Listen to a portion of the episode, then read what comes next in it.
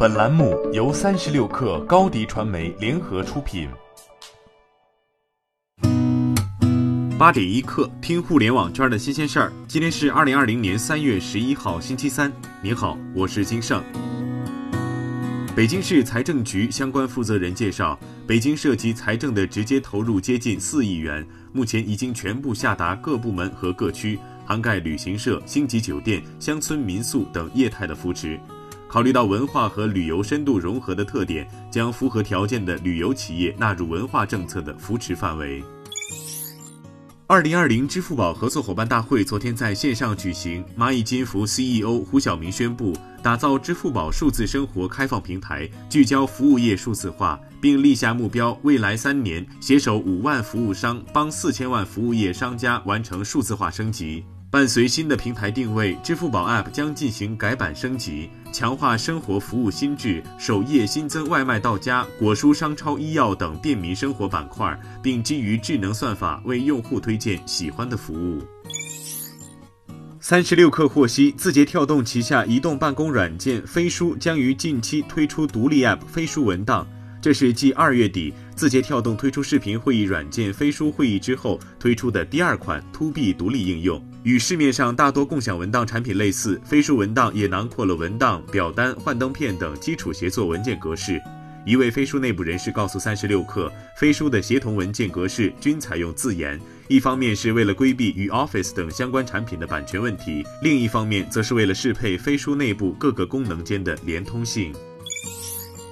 平安好医生昨天宣布与墨迹天气达成合作，将在墨迹天气 App 首页开通在线问诊和健康管理服务。平安好医生会随天气变化为墨迹天气用户提供专属的医疗健康主体内容，同时提供七乘二十四小时在线咨询、转诊、挂号、在线购药及一小时送药等医疗健康服务。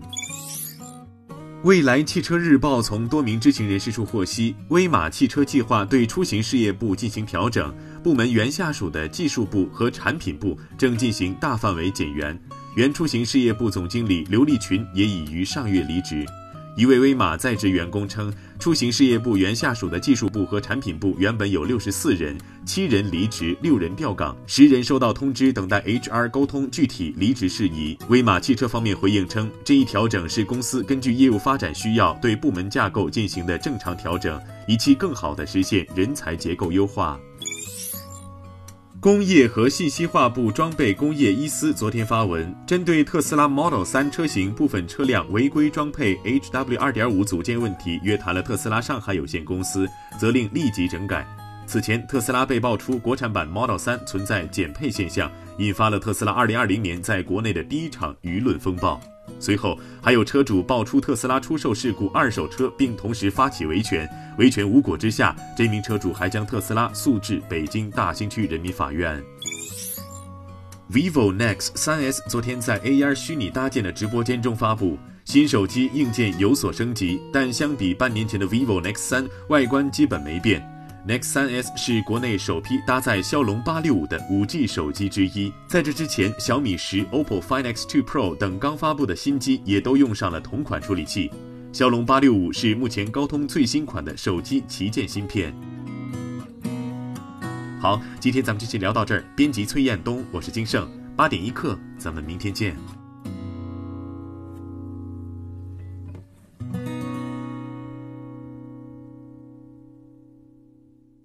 欢迎加入三十六氪官方社群，添加微信 baby 三十六氪 b a b y 三六 k r，获取独家商业资讯，听大咖讲风口，聊创业，和上万课友一起交流学习。